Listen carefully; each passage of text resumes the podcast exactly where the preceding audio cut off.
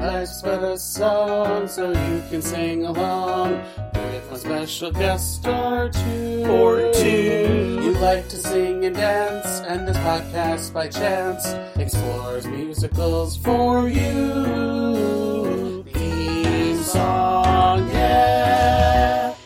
Hello, everyone. Welcome back to another episode of Life's But a Song, a podcast that likes to live in the land of musicals. I'm your host, John, and with me today are two very special guests. They are two thirds of three films and a podcast. Podcast? Yeah. That's Okay. one way to say it. It's Tyler Beck and Matt Weiler, everyone. John, thanks for having us. Did I fuck up your name, Matt? I know No. you just told me. Great. You Ah, did it perfect. I have a ten. I'm going to fuck up some of these names. So It's gonna be mine. Somehow you're gonna mess up mine. I said it already. Tyler Beck. I, but there's still time. There's still time left That's in the true. pod. And for those of you who don't know, I've been featured on their podcast. I am their honey boy. That's yes, right. he is. Just felt like dropping that in there with out of context relations for anything. Now But- people are gonna have to go back and find, you know, why are you our honey boy? That's good for us. You're sending listeners true. our way. It's very true. Uh, and we're here though today to talk about Purple Rain. The would you call this a cult classic or just Oh, a yeah. classic? oh yeah.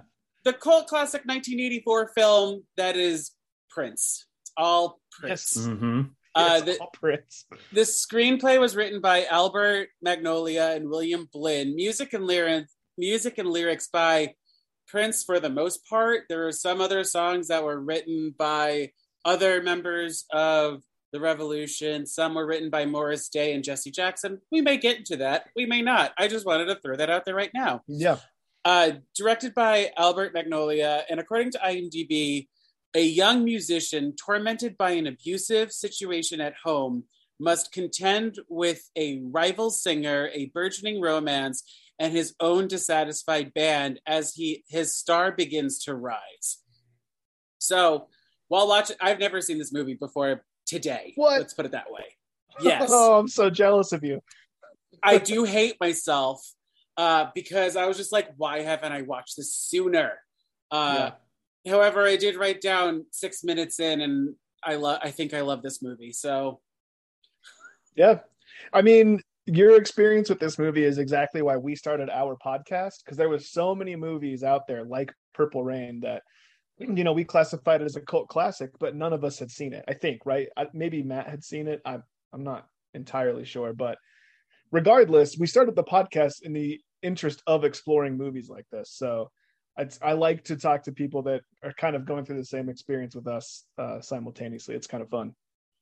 so like I've been reading that this is somewhat autobiographical, but like I feel like I I mean, you know, at least looking at the songwriters, Prince is a collaborator. And like that might be one thing that they exaggerated for the movie, but I mean, I don't know what's real and what's not at this point. Yeah. I um I was listening to another podcast. It's called She Will Rock You. They're uh ran by a couple of great gals. Gals. I just showed my age so hard. Anyways, they're great people. They're wonderful women and they host a great podcast and they were talking about Purple Rain in one of their episodes. That they're all about music just like yours. Um and apparently the story they told in their research was that Prince went to whatever studio developed this or someone they he went to someone in power and was like i want a movie. Like you they give me a movie. And they're like well do you have a script? He's like no i don't have a eh, but i want a movie. I want to make a movie. And they're like so i the gist i get from it is that he had so much power that they kind of just threw a bunch of stuff together. So it seems like they put some stuff from his life. They obviously just used his music. They had this director that they wanted to kind of give a shot to i, I forget what he had done previous but this is like his first big project if i remember right do, do you remember matt I don't know. yeah, Uh, I meant to look this up, but I forgot. But regardless, it seems like they were like, well, Prince wants a movie. He has all this music. We have this director. Uh, let's kind of just see what we can put together. So I think they kind of just made a hodgepodge of different ideas and came up with Purple Rain. I mean, according to his IMDb credits, Matt, I've been also saying his name wrong. Albert Magnoli um, Yeah. did a short called Jazz in 1979, and then Purple Rain, and from there, it seems like he's done music videos. He's done a couple Yeah. documentaries. So I don't know if it was Jazz that was like, "Ooh, let's get him," Hmm. or not. Right. But like I, while watching this movie, I was just understanding how artists today, like Beyonce, with the visual albums that she does, yeah was inspired basically by Purple Rain. It feels like because I was just like, this is just music videos string together with some acting. yeah i mean they're you could call it i mean that's what they're doing whether or not it's good or not is uh, another discussion I mean, they're reciting lines. They had to memorize and recite these lines on film. So it's this is the second time i've seen this movie um i watched it last night and we watched it for our podcast last year sometime Oh, and so you guys did cover it. Nice. Yeah, we did. It's been a while, and I, I thought I'd remember more stuff about it. But regardless, um, in my Letterboxd review when I watched it last night, I wrote this is probably like a two, maybe three, maybe three and a half star movie. But Prince is just so transcendent, and his music and those performances are so fucking phenomenal. I, can we swear here? We- Oh just- fuck yeah, Juice. Cool. Yeah, no Steve's here, Um, Tyler. there's- There's no Steve here. we don't have to apologize to Steve. No. Well, I'm gonna I'm gonna apologize anyways because he's a big Matt supporter, so he'll probably listen. So I'm apo- apologize. That's, apologies that's to wishful Steve. thinking. you Right, never know. think I might. He might like be like, "Ooh, the the guys are tagged in this episode. Let's fig- let's listen." I just gotta see what my boy's up to. Um, but um, yeah, I dad. wrote it's it's probably a two or three star movie, but Prince himself and those performances pull it up to, in my view, a four star movie and one that I just love. I fell in love with this movie instantly, much like you did, John. It's like, how did I not see this? I love this movie. well, I fell in love with it because it's it is bad. I'm not gonna lie. The acting Totally. is bad. The dialogue is It's worse. awful. But Yeah. like, it's that so bad it's good. And Yeah. like, you know, Prince, Prince and Apollonia and um, uh, crap, what's his name? Morris Day. They're Yeah. doing stuff. What Yeah. that is, I have no idea. But they are doing things, They're doing it. and Yeah. it's just. And then you get peppered in, you know, um, Morris Day and the Time singing. You get a little of Apollonia Six. You get a you get a lot of Prince and the Revolution. So it's like, okay, whether or not the um, the acting is great, the singing and music that we get is fantastic Mhm. because um, I, I while watching this, I realized I also hate myself because I'm not well versed in Prince's music. I will say so. Like when Purple Rain happens at the end of the movie Purple Rain, I started tearing up, and then I downloaded the album, the Yeah. Purple Rain album, which doesn't have Morris Day or Apollonia Six in it. Just for a Mhm. side note for everyone, uh, and listened to Purple Rain and started just like openly weeping, just like crying so hard. It's so good. That's awesome. It's unbelievable. Yeah. It's incredible. And I mean, that's I guess that's what I was saying with that review thing is the music itself is all five star music, but when you mix it with the rest of the movie, it kind of brings it down to four. Because I think Yeah, think- yeah, I see. I think four stars is fair for me because I thought there was a lot of cool stuff uh, uh, cinematically that they did in this movie. There's a few moments that we'll talk about. I, I think we're going to go in this episode. We're going to go through song by song. It looks like on the outline. So we can. If- uh, you sometimes I do, sometimes I don't. It just depends Hmm. on okay, where the conversation goes. I just provide it for everyone, so this way, if they want to bring up a song title and or, and can't remember, it's right there. I don't know though if this one is true to the order it happens in the movie. It is actually. I kept Okay. track. Yeah, because I looked at your document and I was like, "Oh, I'll keep track for him." And yeah, it's There, it's there's in a the right order. sometimes sometimes you know my sources Wikipedia and IMDb are wrong. Shocker to everyone, but uh, I I I just didn't know like when some of the songs were actually happening, and some when some of them were just like background songs. It feels like. Right, right, yeah, um, totally. I I get that. Um, I didn't have that issue for what I'm about to talk about, though. I was going to mention. I was going to talk about some of the cinematography, and there's one specific moment, and it's nothing groundbreaking or uh you know innovative but it was really well done and it was cool and I talked about this song um, at length on our podcast. It's when they, it's when uh, he sings the beautiful ones. When uh, Apollonia is sitting at the table with Morris Day and they're kind of flirting, and Prince is is is angry and he's screaming at her like, "Do you want him or do you want me?" I won't. I wouldn't dare to try and sing like Prince, but um, and they're just pushing in slowly on Apollonia through the crowd, and it's just the. I mean, that, that's the moment where like she's not doing a ton of acting, but you can feel like t- to me it was like the best acting that she did potentially. Like, well, it just it was a, it was a, it was a yeah yeah. it was a Uh, believable moment. She looked like she was really like wrestling with what was going on. Like she has these two guys fighting for her. And the the just the moment and the way Prince held it and his power on stage was just I thought it was incredible. I mean, throughout the whole movie for sure, but in that moment, I think it's my favorite moment in the movie. It's my favorite scene. I wrote that this scene just fucking rules. the performance a- is great. The There's a is lot great. of things that they did. Now, I'm not gonna lie, I didn't like the visuals that went along with oh crap. Uh when when doves cry, but like Mhm. I didn't know if that was them doing uh, the music video for it. You know what I mean? So that's a good point, and I'm glad you brought that up. I wrote that so on our podcast, you know this, but your listeners don't. We have a, a category that we call uh, Rushmore Mountain, where we pick our top four of any one category. And in this and in this scene, I wrote, "Is this on the Rushmore Mountain for montage songs?" And I think it is, and I and I think it probably is for just because it's a great montage song, but also, and Matt, correct me if I'm wrong here, but I'm pretty sure that they that Prince wrote this song for this montage on a whim. Yeah. that I can't yeah. Well, Yeah, I mean, oh, sorry. Go ahead. I, I, I Ben was the one who told the story, I think, and they just like they showed the montage and he's like, "Hey, I need a song for this sequence," and he like just went off and did it or something like that.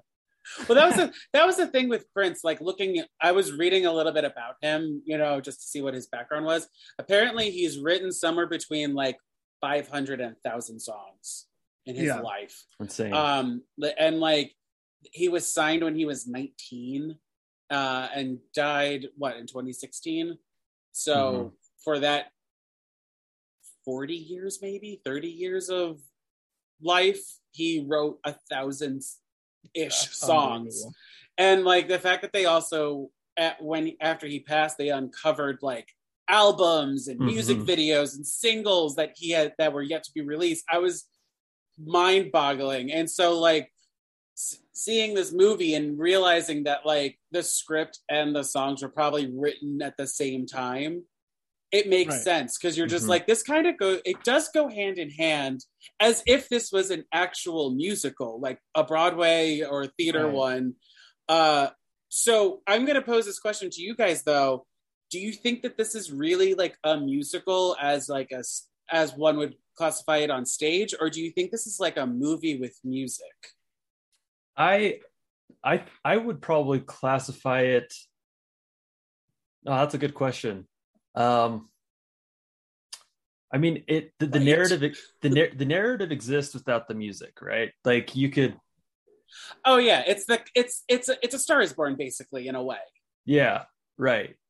Um, I do feel like like it could lend itself to a an interesting stage pro- production, um, similar to like, I mean, I guess Moulin Rouge is very much more musical than than this is, but um, yeah, I, I would love to see what Baz Luhrmann would do with with the movie with like Purple Rain. Um, but, uh, yeah, I guess what I was gonna say is this is like, I, I guess it, it is more movie than musical. I'll say it's more movie than musical. Um, okay while while the the songs definitely progress the story and, and give context, um, I feel like I don't know. I feel like you get the gist of the movie without the music, even though the mu- music, you know, obviously enriches the experience, makes it better. I, I mean, the music is everything, um, but I do feel like um, I my thesis was with this movie was kind of like it's it's Prince's it's Prince's alternative like superhero movie essentially. totally. i can totally. yes that is It's like that is the he's- log line like if he's- you yeah, he's he's living his art, alter ego, you know, as a as a superstar, and the reality is he's got a horrible home life. And uh, I feel like the mute, like again, like when doves cry, these these sequences, you know, tell a story. Um, but I don't necessarily think of this. I mean, now I think of the songs differently. You know, I, I was somewhat familiar with Prince's music as well. Sorry, I was not as familiar with his full like bit or uh, discography before, but I was somewhat familiar with Purple Rain. And then after seeing the movie, it changed the context to all these songs for me. And now I'm, you know, playing his biopic basically in my head when I hear these songs. Yeah. Um, but I, I would love. I don't know. Dang, that is a hard question. I want to say it's it's more movie than musical, but then I could also hear the other argument. Well, because Yeah, I mean, oh, go ahead, John. I was gonna say, Tyler, when you were talking about the beautiful ones, right? That was the song. Yeah. I, I was just like, you're right. Like this, this is a moment where he can't. It felt like he can't say it with words. He has to sing Right. his emotions. Totally. And there's a few times that that happens, but not every time. right. So that's why I'm just like, maybe this is like a gray area where it's like in between. Well, it's like so. I, I feel similarly to that. We kind of experienced that when uh, Adam Driver sings "Being Alive" in Marriage Story, right? yeah. It's like he's communicating. You had to do that- it. Yeah, I mean, it's, it's communicating something that you know the audience doesn't feel otherwise, and like the the lyrics and his like performance of that song communicates also something in context, but doesn't necessarily make Marriage Story a, a musical. So even though this the song was made, you know, for, or is in context in the movie, technically as an artist, he could be singing that song and it not be a musical. Yeah. That's true. I feel like I, I mean there there are some funny moments where it's it's like there's some of those tropes of a musical. Uh like when Morris Day sings Jungle Love. And there's there's other times where this happens, but they'll go they'll they'll flip to the crowd like up in the bleachers and there's like these dudes start doing this like choreographed dance together. You know, stuff that happens in a musical like all of a sudden everyone knows the same steps to the same song, right? Well, And- were they? Are they just background? Are they? Were they just the dancers, but like placed? they were in the crowd. They were like they were Yeah. like up in the balcony of this crowd. So maybe maybe you know maybe Morris plays that song all the time and they know the song. But still, there was moments like that where it's like the crowd was in sync in a way that would like happen in a musical. But John, you said something earlier, and I think it's totally true. And it's what I thought the whole time watching this movie is it's not so much a musical and it's not so much just a movie. It really is a just a concert film. And it's like in what the most concert films that I see, they it's more of like a documentary feel. Like they cut to like documentary footage and telling the story of the tour or the making the album or whatever, and then they play the song, show up, show them playing the song on stage. Whereas Prince wanted to do like a more cinematic, fictionalized version. He's like, well, let's just build a story around my concert film. We're not playing a real concert. We're it's essentially like it's like a music video movie. It's like trying to. It, that's actually kind of what I think it is. It's like It's a him con- stitching together music videos. it's a concept album, but with Yeah. visuals. Totally, totally. So And I think uh, for for that purpose, it works really well because you know how like a stand-up comedian will have a little bit of something in their intro where they're walking through the halls or they do some little skit or something? Yes, and like the acting's never that good and it's kind of just silly and it's kind of just filler. It's like this is an elevated version of that. And everyone's trying really hard. Everyone's trying to do the best they can and it looks cool and it sounds cool but it's still just kind of like cheesy people that can't act just trying to act because they So, but my you know? question would be, what is more musical? Which movie is more musical, Labyrinth or Purple Rain? Mm, I haven't seen I Labyrinth in a while, so I can't really Purple answer Rain. that. But like, I would. um I don't know. I feel 'Cause- because I felt like this was in the same vein as like a Hard Day's Night or Spice World, where they're like they're trying to sell an album, but they're Yeah. like, let's make a movie too, and this way you Right. could see. Cause so I wasn't sure which one really happened first. You know, was it the album Purple Rain or was it the movie or like did they come out simultaneously? Mm-hmm. We got to time time travel to 1984, everyone, and see what happens. But I, I mean- did what what I did read that also made me laugh hysterically is that there are only three professional actors in this movie. Everyone else is just playing themselves or a heightened version of themselves. Right. And Apollonia is one of the real actors that they cast. So My was- girl, I love Apollonia. uh, so, and the, originally it was supposed to be Vanity, which I don't Mm. know if a lot. I don't think a lot of my listeners know who this is. She's another '80s heartthrob. Will we call Okay. her that? Do you? I do actually you, don't know who you're talking about. you don't know? Oh, Vanity. I think I told you a movie that she was in. Um, Never Too Young to Die, where Oh, oh, great movie. She's in Beverly. Hills Cop. and apparently I'm she's- sure I've seen her. I'm sure I've seen her, but I just don't remember. I'm I'm looking at her IMDb and Vanity Six, which was supposed to be the group within this movie, but it turned to Apollonia Six, uh, Ah. is a real group, and they have, and she has a few music videos as her credit uh, that she was an actress in, but yeah, it was supposed to be her, but apparently something happened um, where she had to turn it down, and they cast Hmm. Apollonia in it, Interesting. and we are Well- forever grateful for that. I mean, I am. I named an entire segment of our show after Apollonia, not necessarily because of her performance, because it's admittedly, po- I mean, it's fine. You know, she's she's doing her best, right? Like she's better act, a better actor than I am, and she's in one of the best, like one that of the high praise. popular movies of all time. But Way what I'm trying to, Apollonia. but I'm just like, uh, I kind of forgot. Oh, I feel like they really did her dirty in this movie. When you mentioned the Apollonia Six and that that specific performance, I was just like, this is a really, really tough assignment. Like, I They- wish she had more songs. really. I could have Yeah. done without it. I mean, we see her perform right after Darling Nikki and one song before Purple Rain. That's a tough spot to be in, man. like, because that that song is fine. That's a really good song for like. Uh, what's the movie with Natalie Portman we covered on our show? Uh, Von Lux, right? Vox Lux. Vox, Vox Lux, Lux, yeah Yes. And she's supposed to be like a pop star, but she couldn't sell it, right? So like, in my opinion, I don't think she sold it very well.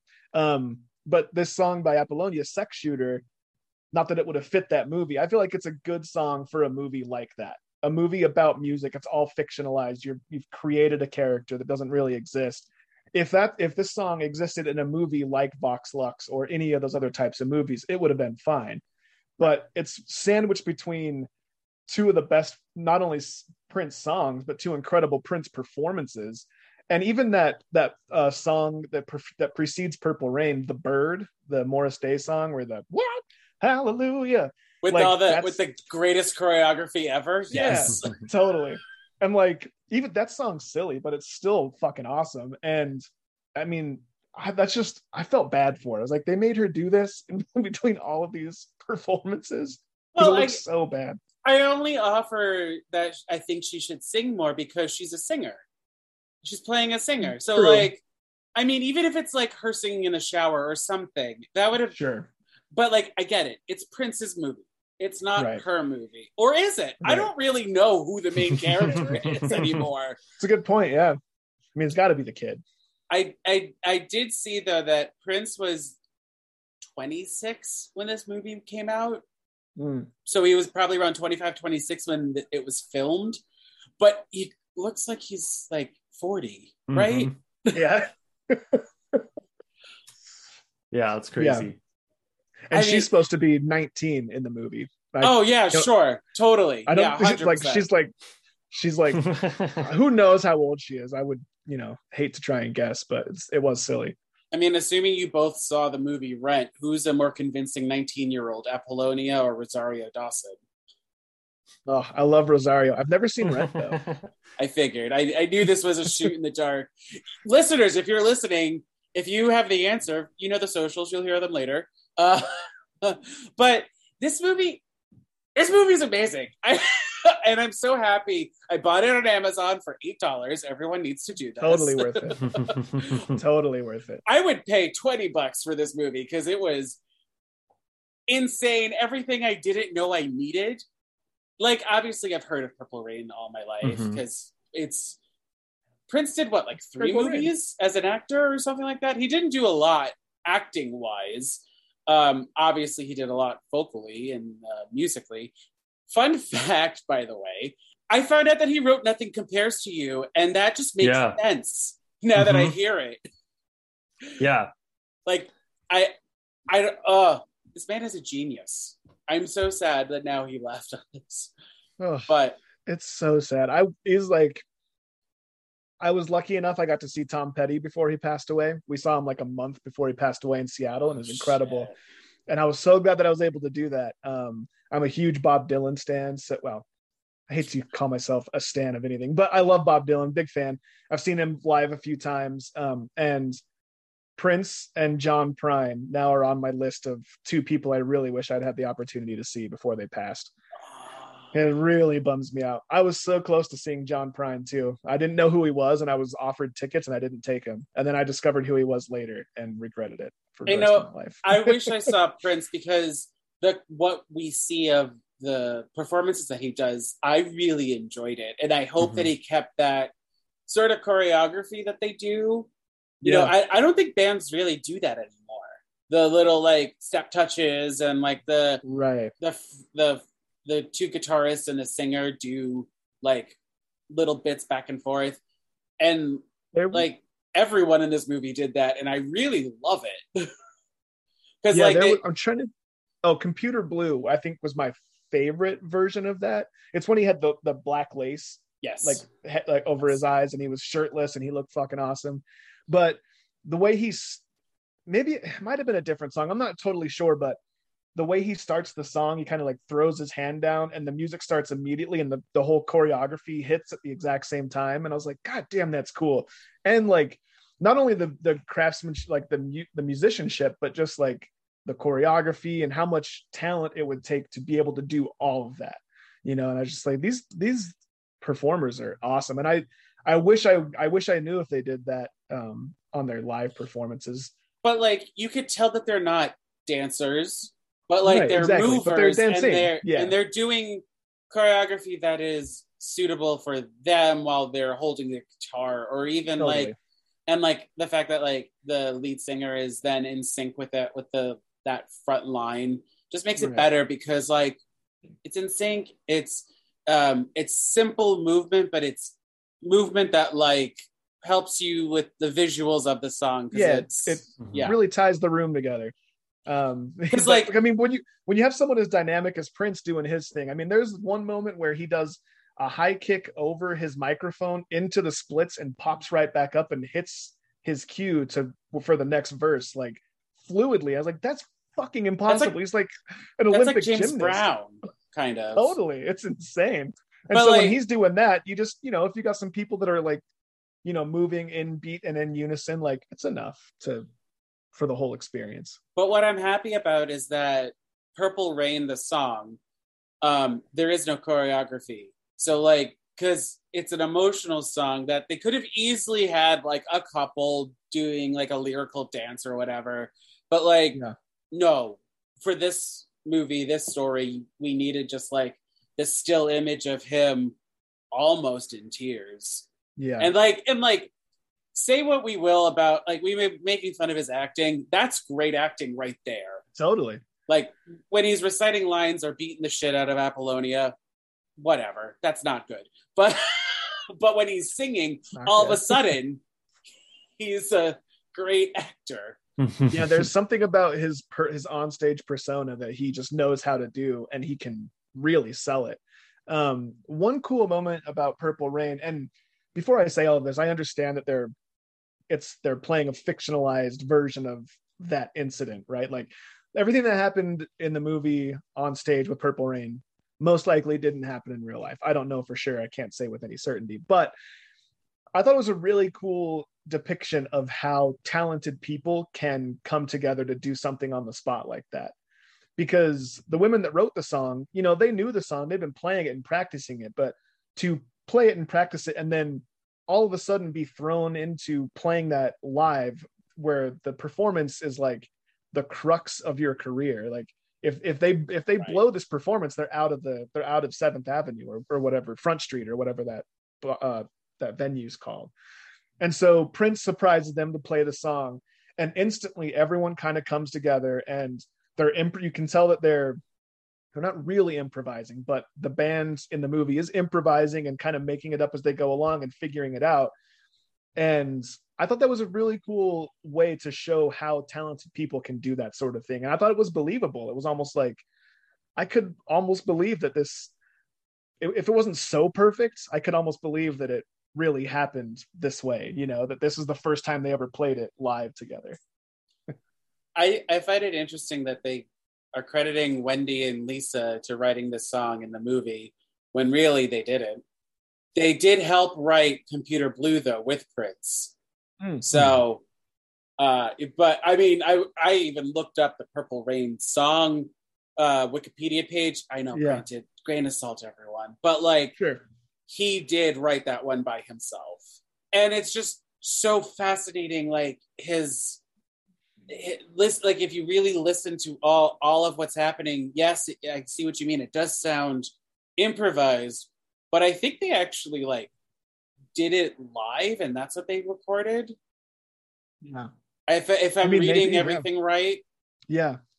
Oh, I don't think it sounded improvised at all. I think it sounded pitch perfect, but just like the way they depict them playing it, you can see them like kind of figuring it out as they go along, like giving each other like those those visual cues, like eye contact things like, hey, we're moving to the the next verse or whatever. And they, you know what I mean? Like it looked like a band figuring it out while it sounded like a band that had it.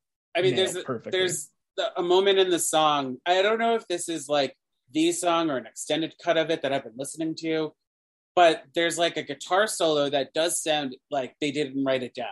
That's more Hmm. like the improvised Hmm. stuff I'm talking about. Yeah. Because I Yeah. did read that Purple Rain, I Would Die for You, and Baby I'm a Star, they did record those live after they filmed this, and then they Hmm. re-shot the like they were part of reshoots, I think. And you can kind of tell because I also got the same vibe after Bohemian Rhapsody when they get when they do Live Aid. Because I was just like, okay, we're ending on a concert. Great, everyone. I'm not mad about it. Don't get me wrong, not mad. Yeah. But I was just heard- like, okay. For such conflicting reviews of that movie, I still haven't seen it. Some people love it, some people hate it. So, what's your opinion, John? Do you like it? on Bohemian Rhapsody, Uh-huh. I didn't understand why it needed to be made. Fair enough. I mean, you can say that with a lot of movies, but was it at least fun? Did you at least have fun with it? Uh, yes. I'll I don't know. I think no. I, I, I think I need to revisit it or wait until somebody picks it so I can, you know, I don't have to watch it at my own volition. Nah, just uh, watch Purple Rain again. I'm just, I, and I'm so happy. Like I said, I bought it on Amazon for eight dollars. Everyone, Yeah. not sponsored, surprisingly, but I'm just telling everyone give this movie money because it's amazing. So Like- good. Matt, uh, I feel like we Tyler and I have been dominating the conversation. What do you think? What's your thoughts on this movie?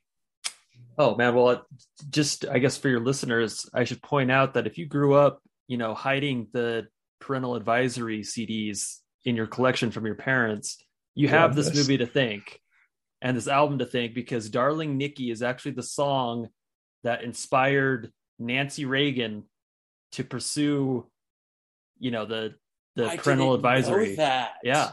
Yeah. Oh yeah. That's They heard- shocking.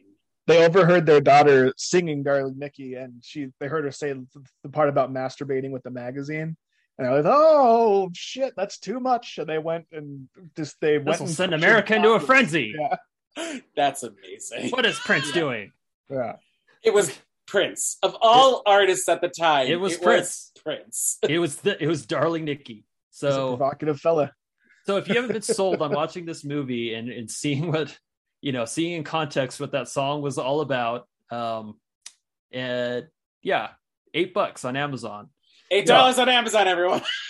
No, this this movie was a trip. I hadn't seen it before, as, as I mentioned earlier. Uh, we put it on, and I, I I think like we unanimously loved it. Um, Prince, for as little as I knew about him outside of Purple Rain, has had such a huge present presence in pop culture.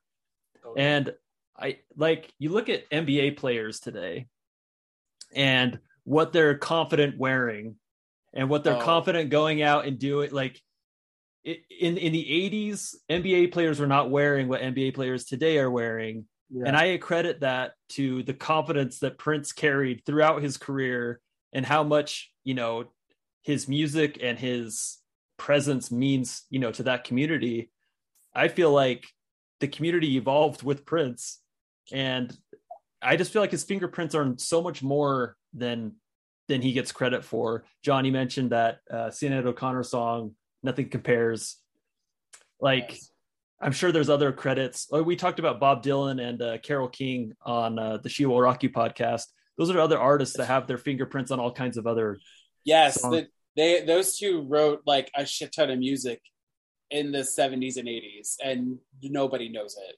Yeah, Like- exactly. Like, like I um I know I said that Prince is just like kept writing constantly. Dolly Parton is the same way too.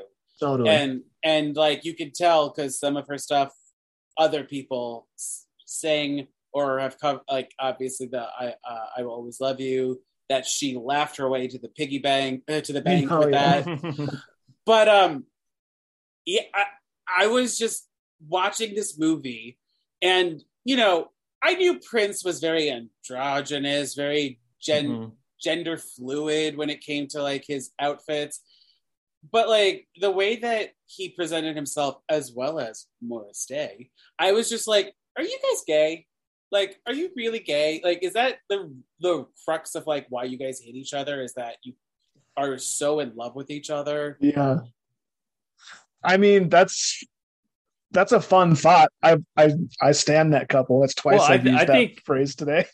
Is it, that, that's kind of what like a lot of artists during that time, you know, that was kind of, I don't know, were those like hints that they liked teasing audiences with? Like David Bowie was very much the same way, right? Where Yeah. it's like right, it's- but then he eventually did come out.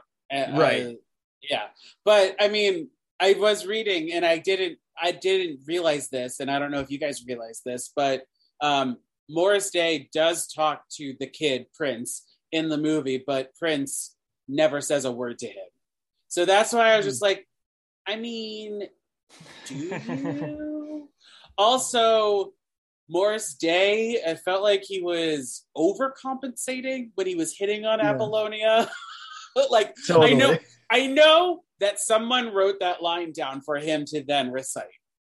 I get it. Um, if he was improving, what the fuck? But if he's just reciting the words, it's not his fault. But like the way that he was like grew I was just sitting there, I was just like, you're not into women. so are you suggesting that the beautiful ones was maybe sung at Morris Day? No, I think more so uh Prince I thought was pansexual, like the actual person. I thought he was love is love, whatever. But reading about it, he was only ever in relationships with women. And so I think with this movie, he is in love with Apollonia. Maybe he doesn't reciprocate the love to Morris Day. Who knows? Hmm. Yeah, I've I wouldn't even I wouldn't dare to try and like figure I'm not trying why. to. I'm also No, not no, trying no, to soil their names or anything Of like that. not. No, no, no. Of course not. I just like I think Prince.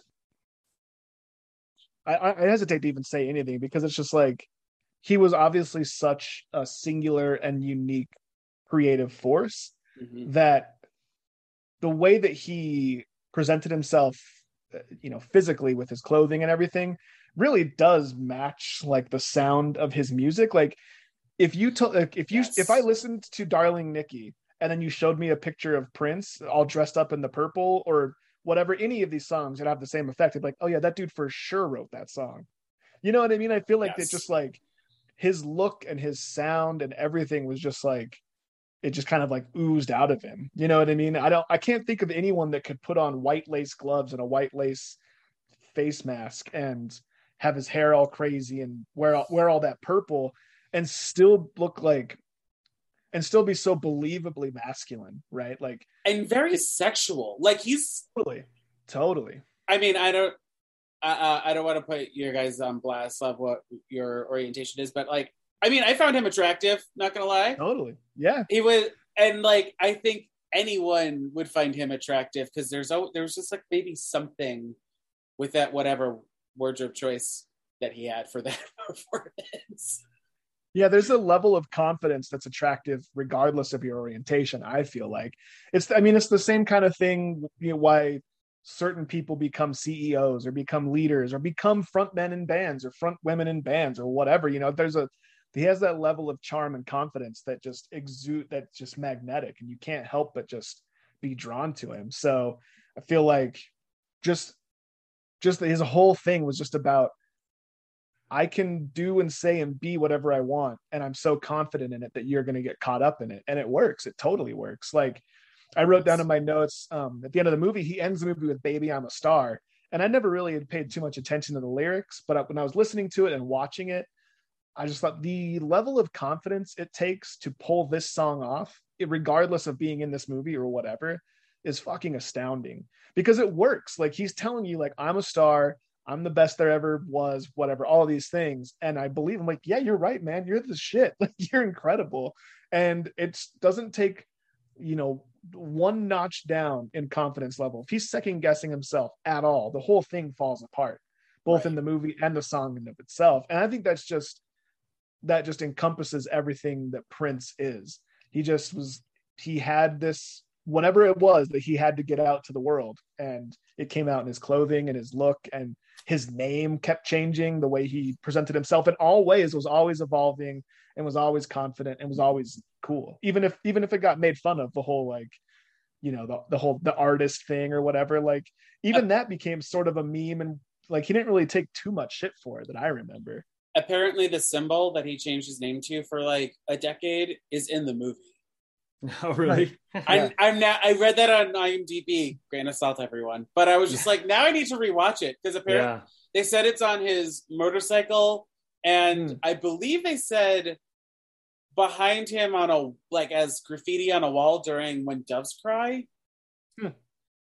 I don't Okay. know, but Yeah. Well, I mean, so I feel like he and I'll I'll keep disclosing that I am nothing close to a Prince expert. Um, even on our podcast, we had Yeah, some people leave comments in our YouTube video that know way more than we do. This is this is pure speculation and observation on my part. and that's um, why you're a podcaster. That's why I'm a podcaster. I, I cover my bases. Now you can come at me and I can just be like, yeah, you're right. You guys are right. The listeners are always right. Um, always right but uh, one thing that's that he just does so well, whether it's his music, whether it's his the, the way he carries himself, his his you know outfit, um, is he just has so much. You can tell that his artistic control is very particular and distinct, and he knows exactly what he's doing with what he has.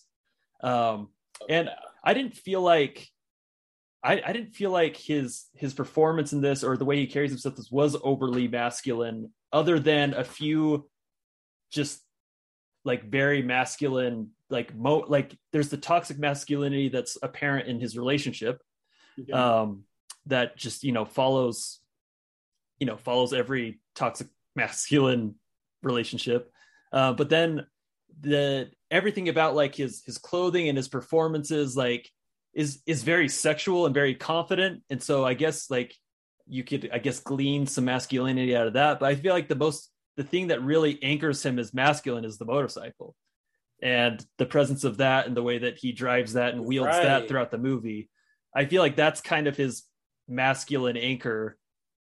Whereas everything else and i feel like it's i feel like he's designed whether intentional or unintentionally he's designed it that way um so that he can sort of have that you know wear lace wear blouses you know have you know the music the way it is and, and be the way that he is um and still feel very masculine but that, that's just my observation because i i look at him as a very as you said john a, a more of an androgynous Yeah. you know sexual being Right. I mean, and like that could be masculine and feminine at the same time, the sexual beingness of it.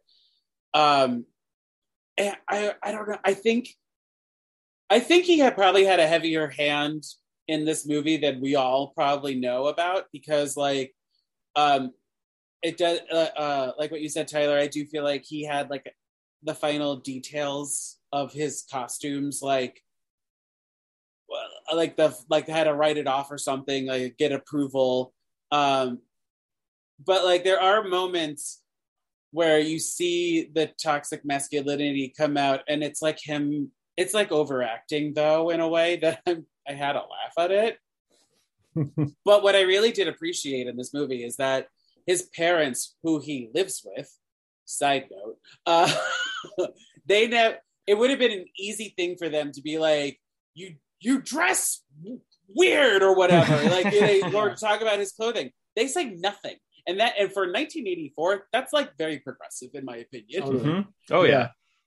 I took it uh, in the context of this movie was because his dad was a musician, and I think they even they said at one point they mentioned that his mom was also an artist of some sort too. They all, Yeah, I so- think they both worked at the club, so I think they were just like, "Man, he's doing his artist thing," you know. Like I don't know, they were So very supportive in that way. that's actually part of the autobiographical part where his dad was an artist his mom was also a, a performer they act they, put- they collaborated a few times ergo we got prince and prince is his birth name it's not a stage name Oh, that's awesome! I didn't know that. Yeah, that's incredible. Cool. I, I read that on the Wikipedia, grain of salt, everyone. Uh, it's based off of his dad's stage nickname. Uh, he was what was he, he was called Prince Roger.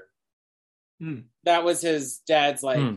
kind of nickname, and his mom performed with Prince Roger, and so they were like, "Let's name him Prince." Gotcha. The end. It's a bold choice. They they put him lived on, up to it. they put him on a path to greatness for sure. I mean, Yeah. he there was no other choice for him than to become an artist of some kind. Totally. Like- Like, could you see Prince as a teacher? I mean, Not a music teacher, like a like a like teaching science or something. Yeah. No, he had to be a superstar. He had just yes. didn't have a choice in the matter. I was Um, a, also a little confused in this movie. The the Revolution, the band, are they Mm-hmm. supposed to be successful or are they like on the cusp of being Uh, successful? That was the funny thing. Like me coming into this movie, I'm like, oh, so Prince and the Revolution are the ones trying to get get Yeah. their name out there. Okay, okay, because Totally. because like I mean I I got that I didn't know if it was like they were successful in Minnesota, which that blew my mind when I realized they were in Minnesota. Uh because I thought it was like New York or whatever, or Mhm. Yeah. by the way that the city looked. Nope, they're in Minnesota. Uh, don't you know? And I didn't know if like they had success locally and were trying to like get globally or what. Until uh, the the club owner was just like, "I got to kick you out. You're not getting peep butts. Yeah. You guys suck. yeah. Which was I harped on this quite a bit, and and when we talked about this on our show, it's like the hardest thing for me to buy in the first time I watched this. It didn't bother me the second time because I was over it, but the hardest thing for me to buy about this whole movie was like, you want me to believe that fucking Morris Day in the Time has a better draw and is more like appreciated than fucking Prince? Are we watching the same movie? Are they watching the same performances? Like, I, I, Matt, I, I think actually, Matt, you made the argument, and I think you're right that a lot of the songs we see Prince play aren't necessarily like dancey club scene songs. And Morris Day is definitely playing more danceable music. Like, I don't know how you dance to Darling Nikki or whatever, you know what I mean? But there's such good songs. I'll show you So- sometime, Tyler. I'll show you. Okay, yes, please do. So like And- it makes sense to me that like if for a club owner, like if you if he solely just wants people to be dancing, then yeah, Prince maybe isn't your guy all the time, at least from what we see in the movie. But like if he just wants people to come to the club and he's playing music like that, I can't see why they would want him to not be playing that music in their club. You know what I mean? I'm I yeah I it, you have to suspend disbelief somehow, and they needed Totally. a villain. It seemed like I mean I know I said that, that there were three actors. It did feel like everyone was just like, "Hey, I'm making a movie. You want to be in it? Come on!" yeah. And and and then I guess Prince went to Morris Day and was like, "You're gonna be the bad guy." Sorry about it. Morris But- is like, whatever, man. Whatever, man. We're friends. We're in the movie. Like they are actually. Like I did see that they are actually friends, and or Yeah. Or was Morris Day in the time like one of Prince's spin-off bands? I'm not Didn't- entirely sure, but I know they have some connection along those lines. Because I I know that there was a few. He, Prince had a few proteges. Like I think Vanity was one. Apollonia turned into one. Uh, sh- uh, uh, I can't fuck. Sheila E. Was she one of his? I his? don't know. Could be Uh, you're, you're asking the wrong guy. Okay, great. but yeah, I, sorry. I, I, should. I wish I- I, had more information. I I knew that he had proteges, so I was just I didn't know if like Morris Day was potentially one of them or not. So Yeah, I mean, it's hard to believe that he wouldn't have had a number of people that sort of came up from his right. his his whatever. It's kind of like Matt, you you talked about the NBA earlier, and I can tell John this hits right in your wheelhouse. But totally. like a lot of a lot of NBA coaches have a tree of young talent beneath them, and you can say like, oh, this coach came from this this guy's Mhm. tree, this coach came from this guy's tree, and so like, I can't imagine Prince didn't have the type of influence where he could bring someone up. Like when Apollonia says, Right. "Oh, the kid's gonna help me," like, "Oh, Prince is gonna help me," and he would, you know, put them on the path to whatever. And whether or not they become any, I mean, it's hard to. You could you couldn't possibly eclipse Prince, but whether or not they become, you know, famous or big out of it is another story. But I'm It's sure a- he had a stable of people that he was. it's also weird that everyone else's character name is their name except for Prince, and like Yeah. a few and like a few other like tertiary characters that have like two lines, but like Prince is called the kid. Yeah, So- that was probably a de- very deliberate choice on his part. He probably he he has he definitely has an image that he wants to portray, and I think he worried that like putting the name Prince on a fictionalized character might somehow interfere with his like actual brand somehow. Like I, that wouldn't surprise me if that was the choice he made, but um yeah, it, was weird. It's like, like, why are we calling him the? Or maybe he wasn't Prince yet. Maybe this is the story of how he becomes Prince, and he wasn't. I know it's his real name, but Yeah. Un- unless they also kind of want to distance it and be like, this is based on my life, Yeah. not totally. Yeah, that's probably the real answer. They just didn't want it, people to be too confused whether or not it was the the the real story or not. I just realized. I, did you guys pick this one because I did Honey Boy on your podcast? Um. Well, yeah, you asked us to be a guest, and I and then Ben said that this was an option, and I said yes, But- I will do Purple Rain. but like the fact that it's about a character, like the it's a autobiographical movie about Oh, somebody yeah. Oh, playing. interesting. That may That- have maybe that- that, I, I wish I remembered. I don't I- think that was the connection, but that's a that's a good connection. That's a good call. Thank you, Because yeah, it's it's a similar thing there. because I was just like, wait a second, Prince is playing a fictionalized character of himself, just like Shia LaBeouf did of his dad Prince is the honey boy. Yeah. no, no, John is the honey boy. That's, that's a I'm great the connection. honey boy, but like I'll, I'll lend it to Prince as one of his thousand nicknames. Um, it, yeah. do, do you guys have anything else you want to talk about before we get into sharp and flat? Well, now Oh, that you gosh, mentioned Honey. Boy, just kidding. I don't think so. I mean, yeah, we, we we talked a lot about a lot. yeah, we right. did. All right, let's get into sharp and flat. Sharp,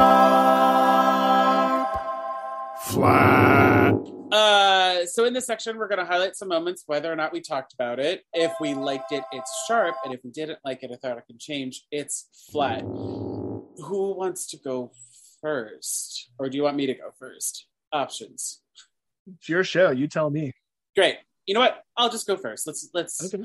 Uh, some of some of mine are stupid. I have one legit one. The legit one is the choreography. I thought it was fun. Like I said, they tailored it to, like you know, to go with the song as well as what their talent level is slash what they're holding on to at the time. Because like as fun as as much fun as it would be to see like one of the guitarists do like roundhouse kicks or something, I don't think that's plausible. That's that can actually happen.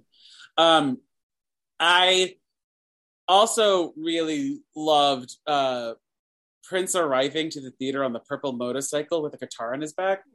I was just like, "What is this?" But okay. Yeah. totally. Uh, Morris Day's guy who holds the mirror. I think I need that in my life. Yeah, he had Um, some of the funnier visual bits with the mirror thing and just some of the like physical comedy he did. Like when they come into Heckle Prince and he he like comes into the doorway sideways, you know, like just stuff like that. It was like, that so guy good. doing the Lord's work. Um, yes. And then these are moments that I laughed out loud. The three seconds of black on of nothing on screen, uh, where he's at home. Um, it- I timed it. It's literally there is three seconds of blackout on screen, and trying to remember that. I don't think I remember that. it's crap. It's like somewhere Hmm. in the middle, I think. Hmm. Uh, it it's like his mom is in bed and then he's in bed, and like that's like the connecting factor. But it's there's like three seconds of Huh. nothing. Whoops. Um, and then this one made me laugh out loud. I think I had a pause. I, I had to pause the movie. Uh, the twirl that Prince does when he's looking for his dad after he shows where the where are you, motherfucker? You know, like when uh, his mom is crying and he goes in. Yeah. He did he did this twirl that I don't know. It just tickled me, and I was just like, "This is this is amazing you know you know from his wooden acting to his overacting when he's being very dramatic to that twirl. I was Yeah. just like this is a great movie. Thank you. That's the best. uh tyler what are your sharps? Uh, so my sharps, I mean, I said earlier that the beautiful ones is probably my favorite scene, uh, and I and I specifically that cinematography that the way just the way that that specific interaction between him singing to Apollonia and her in the crowd, the way that's all shot and put together, I really liked. Um, and I actually thought I thought this the first time, but more so the second time that a lot of the camera work and a lot of the cinematography was really really good we had a guest on our on our on our show come on and she said anytime someone's review of a movie starts with well the cinematography was great that means that the movie itself is a pile of shit and really? Yeah that was that was her thesis. And i kind of i, I kind of get it. If the only redeeming quality is the cinematography but having said all that i will say that the move the cinematography in this movie is really good. But you, you actually mean that and you i actually mean it yeah. I really do mean it. And i, I was like yeah i mean they the people that put this together i mean they really they really tried and they all they they knew what they were doing to some degree. It's just most of this they it wasn't very well written and it was wasn't very well acted. But everything else about it was great. You know what i mean? Like the direction was i get it was fine for what it was but just the way it looked and the way everything sounded and even like the way i mean to say that prince put together a good stage performance and a good stage show is i mean it's it's like a redundancy like of course he did but like you know the the lighting and everything the way they shot those and the way it looked on screen Yeah. um my my biggest sharp was the cinematography here because i mean obviously the movie's great um i laughed more this time than i did the first time um so there was I, I liked I enjoyed the how you know funny it was and not funny in the way where I'm making fun of it, but funny where it was like I feel like they were trying to make me laugh and it made me laugh, you know. So I enjoyed that. Um I, I would just say I would leave it at that and hear what Matt had to say. all right matt yeah I mean, sharps. so we're, we're a movie podcast so we're all about you know the full experience with with sound visuals and i love anytime uh, th- what i'm seeing can elicit several of the senses. So i like to give the example when in the opening of blues brothers there's this like beat up cadillac. I, I don't know what car it is but like you can smell the gasoline on that car when you Oh, see it. And this movie this movie is very sensory that way where some of these scenes like whether it's in the club or in the alley they like in the club like you can almost like feel the stickiness of the air and um and, and the the environment and in the and in the um in minnesota you can almost like when they're out on the motorcycle like out like in the country by by lake minnetonka Yeah. you can feel like the, the crisp the crisp air out there and Yeah. there's like kind of the the nice uh the Lake Minnetonka. Oh God! I also just glanced over at my notes and I just remembered that uh, Morris Day's guy threw a woman in a dumpster, and we didn't talk Yeah. about that. oh, yeah, pretty tough stuff. I mean, there's a lot of tough stuff like that here that I'm like, ooh, that's not great. And that this, I mean, this movie, this movie as it existed, as it exists, would there's not a chance in hell it'd be made today, But, but like and, Matt, and for, rightfully so. But for your example of like sensory overload with this, I was just like, that is a good like I could I I could smell the the dumpster of it, or like even in the club, I was like, I smell the cigarette smoke that's in here. Yeah. you know. exactly yeah, totally. yeah so, so that that to me is sharp anytime a movie can make you because not honestly like there's visually striking movies that don't make you feel those things Mhm. there's Yeah. things that just don't take you there and to tyler's point like some of the lighting and the way it's the the environment was framed you're just there you're in the club with them and and it, it's an experience that's part of why i think this was such an experience i keep going back to that word because i feel like you experience this movie you don't just watch it um and part of it's because it's a musical movie too so you're listening um to to the music with it um but um that would It- be my that'd be my main sharp sorry go ahead it is something very magical this movie. Yes. like i'm like I, like we're talking about it and the only image like that is in my brain is um that shot of prince uh, the close-up of prince at the end singing purple rain like that'll that'll forever be in my brain Mhm. and I'm Yeah. so happy about it. Um, okay, so now let's get into flats. Um, for mine, I didn't really like Morris Day as a character, the caricature of Morris Day, I should say. Sure. Um, Morris Day did a great job acting wise because somehow some of it was written on paper. He may have made choices. Who knows what happens? But yeah, the way that they portrayed him wasn't great. And then this kind of also bleeds into my other flat, which is the misogyny in the movie or the, Yeah. The dumpster. tox- the, the dumb. Well, that the, the way that Prince just slaps A- Apollonia when she says that she's going to work with Morris Day, like yeah, what? Mhm.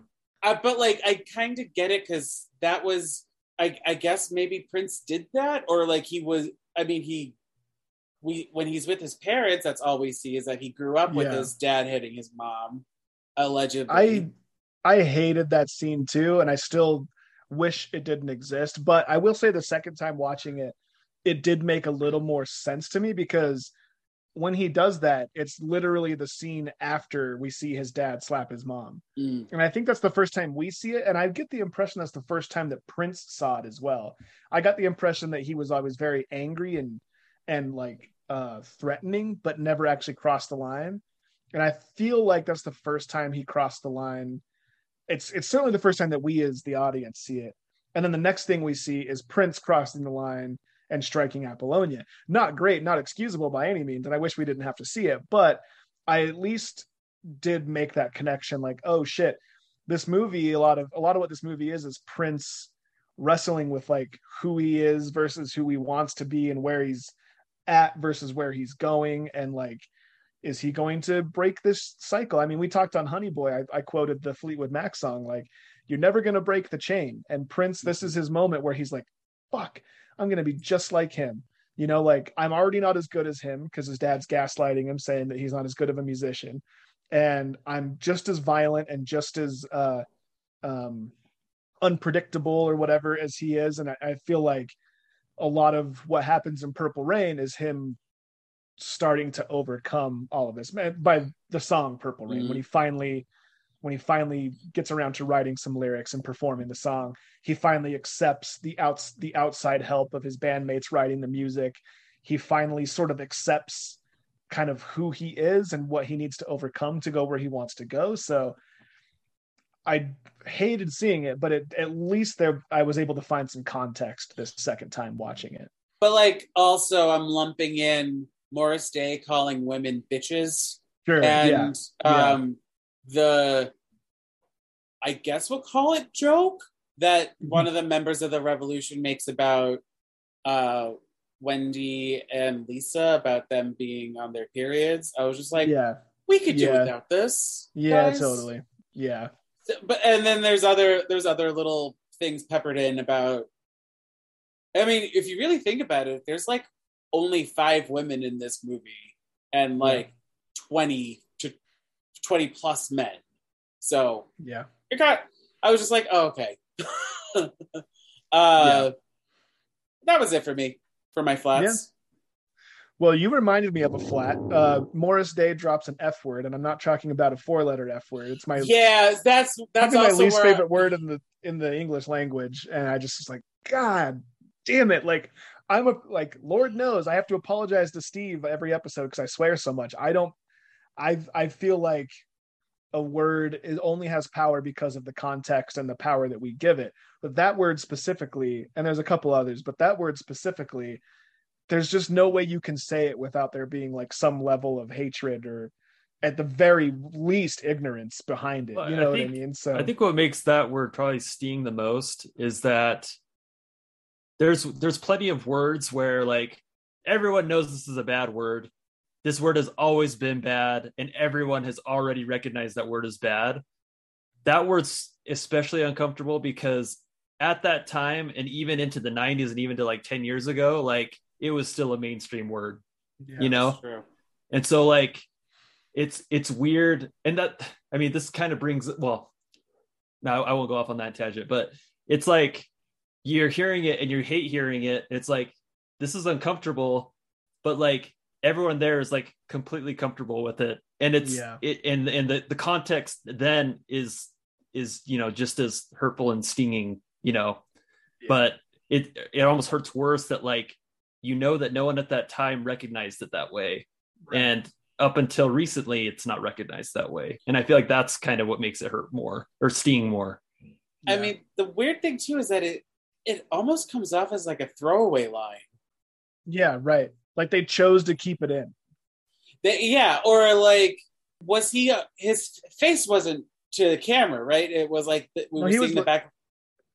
Uh, well, I don't. I feel like we're looking right. Yeah, the camera's in front of him. We're looking right at his face. Yeah, Oh, really? Because I, yeah. I, I, I must have not. Oh, you thought it was ADR. You thought they went back and re-recorded. Well, no, I, I thought it was like he turned his head as he as he was saying it to Hmm. that line to Prince. So like we didn't get could be, could be. a full thing, or maybe it was like a ad lib that they kept in. Yeah, because I, I, I was just like, I did a double take. I was like, what? yeah. What? what, what, what?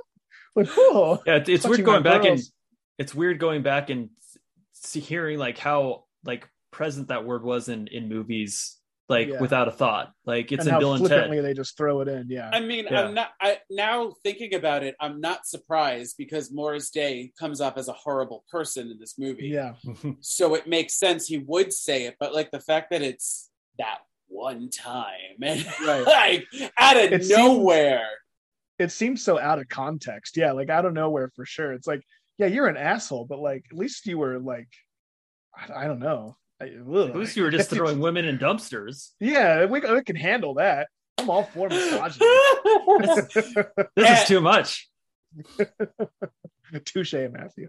uh, and the flirting that the the pickup lines that he was trying so hard. I was just like, this can't be real. like, I actually bought it. I was like, I could see, I could see a person who. I get at least his character. We get the vibe that like he gets whatever he wants. You know what I mean?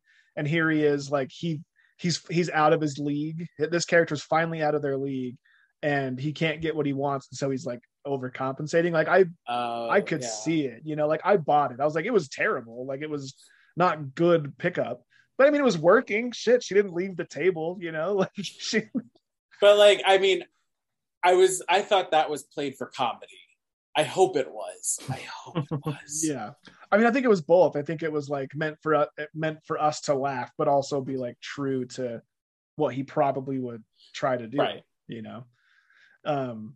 Uh, Tyler, do you have any other any more flats? Yeah, I did. Oh, I mean, we already talked about it, but the biggest flat to me is that we're supposed to believe that Prince had any danger of losing his position at that club. like, the most talented musician of like we had to get to top Purple five. Rain. we Yeah. had to get to Purple Rain. Like I that's, understand I can I can suspend disbelief, but it was difficult. It's difficult. I feel like it was another one too, but I don't really remember, and maybe it'll come back up. But I'm Uh, interested to see what hear what Matt had to say. Yeah, Matt, what do you? I mean, I, I agree with with the flats that have already been said. Um, because as great of an experience this movie is, like those things still stand out and take you out for a minute of the experience. Yeah, And I understand, like, like if a movie were made today where where a character were throwing women in a dumpster, it would be done in a in a much different way, where it was Yeah. very obvious and very deliberate that like this guy is horrible, you know. But this was done in like such a way where it's like, oh, this is like this guy's a bad guy, like this guy's just a jerk, you know, like it. I don't know. I I feel like it was done in such a way where it's like you feel bad for you feel bad for the woman thrown in the dumpster, but it's like I don't know. That, that's It's so funny. That's I'm supposed to buy- sorry. It was so We're- stupid. we're supposed to buy into like the the the comedy of it, you know. And so, Yeah. but yeah, and, and the way women were treated in this movie, like there's there's abusive relationships depicted on film every year. Um, you see it um all the time, but there was some there was something about this where I don't know, and maybe it's because maybe it's because I'd have to look at the Wikipedia page that that John's looking at, but uh, uh, I I don't. If if I recall, Prince didn't have a great track record in some of his relationships, or whether it was Yeah. personal or no. okay. No. He's, So he was he uh was divorced twice. Uh because yeah, I would you know what? I, I will put this also in the show notes so everyone can read it because it's oh boy. okay, interesting.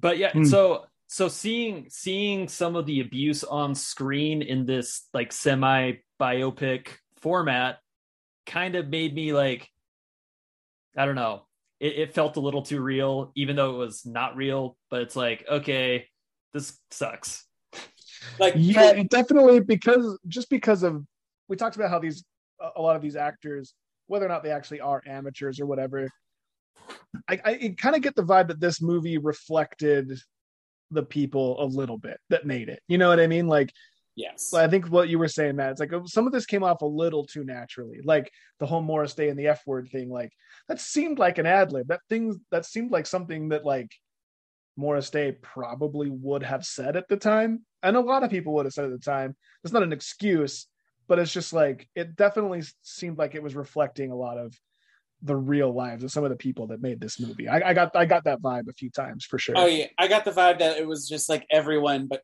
turned to eleven. yeah.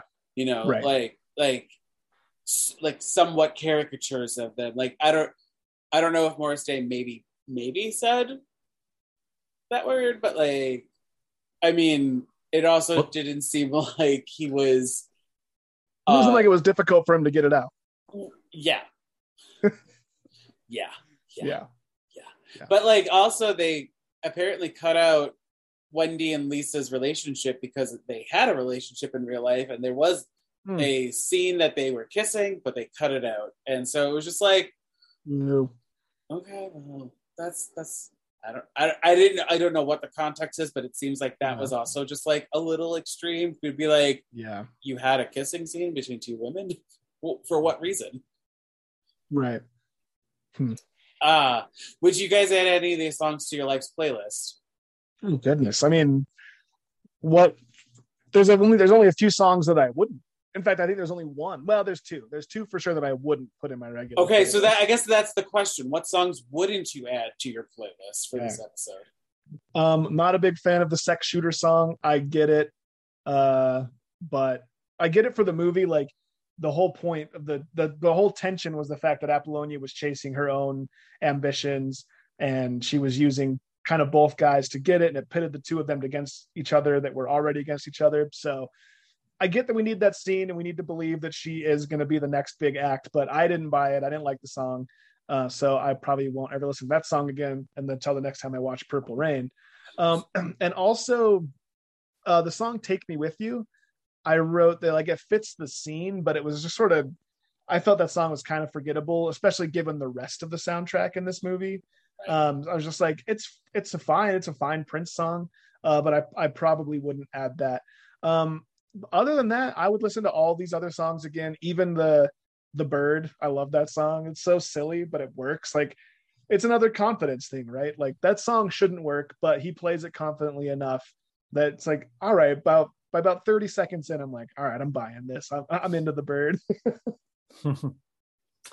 uh, so it's it's funny that you have this question on here because I actually about four years ago, and I'm sure other people do this. This is probably not a new concept at all, but it's new to me. Four years ago, um, I sort of started keeping a playlist as something of a journal, where anytime oh. Something impacts me in a in a year period, I'll put that song on the playlist because it kind of places me at that time what I was experiencing. So anything that moves me in any way, whether it's you know good or bad, whatever, I'll throw on the playlist.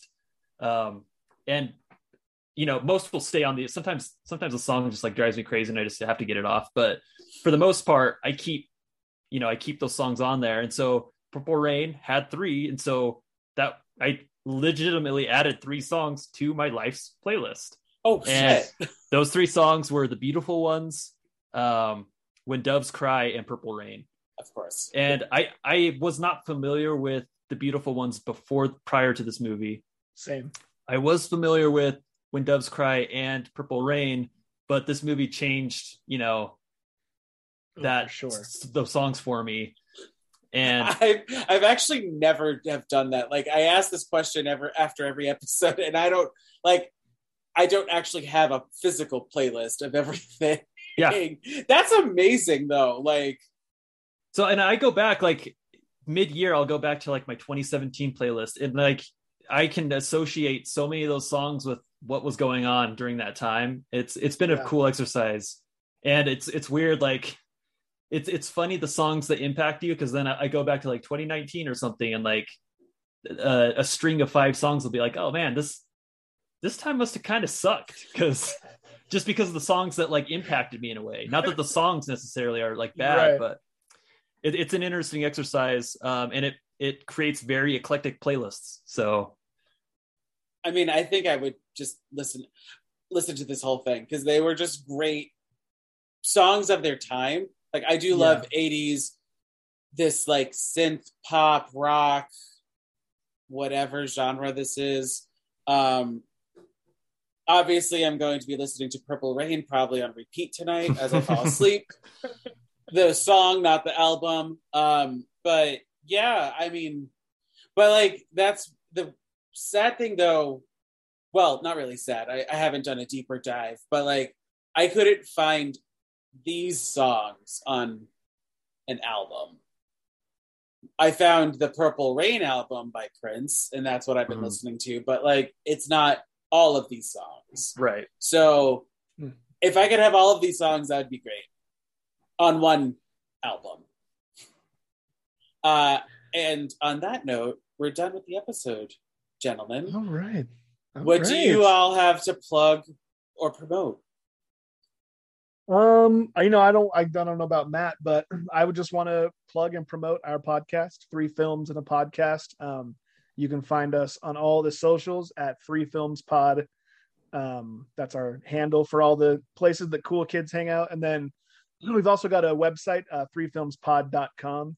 And on there specifically, I want you to check out the merch section because there's a ton of cool stuff that Matt designed. He's a very talented artist and and digital graphic, graphic artist, graphic designer. Too much. Tyler, We're very lucky much. to have him. Nope, I will I will sing your praises on from the mountaintops, Matt. and so there's a ton of cool stuff with stuff he designed on t-shirts and mugs and all sorts of stuff. So check that out. Uh, you can find patron support options as well.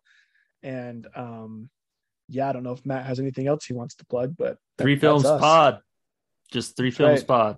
Come That's join a- the movie club. It's a lot of fun. I did. Yes, you did. it's You're amazing. a clubhouse member, my friend. I'm a boy. clubhouse. He's the honey boy. Uh, right. with, with my Requiem for a Dream reference. uh, and if you want to get in touch with the pod, with this podcast, you know, answer some questions that we've asked, or like correct our statements. I don't know. Uh, Yeah. You can. sure there's plenty of that for me. Teach us about Prince. Yeah, please. yes, teach me more about Prince. I mean, that was my last note while while watching this. I, I wrote, I think I need more Prince in my life. Yeah, so, Mhm. we all um, do. so recommend me some Prince. Uh, you can email me at buttasongpod at gmail.com. I'm also on Facebook, Instagram, and Twitter at buttasongpod. Uh, I know Prince was on had other movies. Should I do them? And if you want to be part of next episode's conversation, we're going back to Riverdale, everyone. We're talking about the season six episode, chapter 112, American Psychos. Because they Right. Wow. they did American Psycho the musical So it's funny. I saw that. I th- it must have been. Oh, it's on the document here. I said you're. yes. He's doing American Psycho. That that song. That's not a musical song or a musical movie. But then I realized, They made a mu- there, there was a stage musical of it. is it really? yes. Oh, that's bananas. Yeah, it was, Was it wild. It was wild. Thank you everyone for listening. Have a wonderful day and bye for now. Bye. Hi, everyone. Special thanks to Justin Johnson for creating the podcast's artwork and to Nick Bombasino for composing the theme song and the jingles in this podcast. And thank you to Castbox for hosting this podcast. Bye again, everyone, and have a musical day.